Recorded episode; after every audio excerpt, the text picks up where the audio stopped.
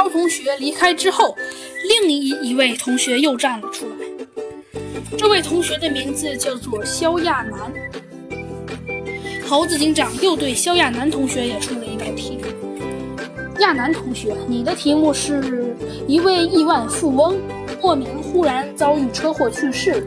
正当莫家办理丧事期间，一个与莫名关系不错的朋友周路找上门，拿出了一张借据，告诉莫太太说这是老莫欠他的100万货款，上面写着以下内容。猴子警长举起了一张纸，上面写道：今欠周路货款100万元人民币，约定按银行利息2倍的付息，6个月内还清，付款人莫名。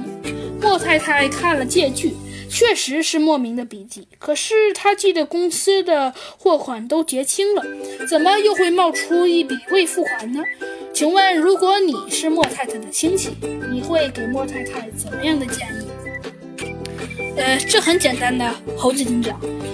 我会告诉莫太太欠条是伪装的，虽然欠条上的笔迹很像莫先生的，但现在有一种机器人书写软件，可以模仿任何人的笔迹。萧亚楠说的条理清晰，字正腔圆。小鸡墩墩也不禁点头默赞。很好，亚楠同学，你当交警，我认为太屈才了，你应该去刑警队建功立业呀！恭喜你！猴子警长满意的签了考官的评语。这几番较量下来，猴子警长感觉这些少男少女实在不能小觑，他们在文化素养、专业知识、思维能力、整容风气、身高颜值等方面几乎都堪称完美。猴子警长甚至认为他们以后都有可能成为警长呢。等猴子警长考核完所有人之后，向长颈鹿考官说道：长颈鹿教官呢？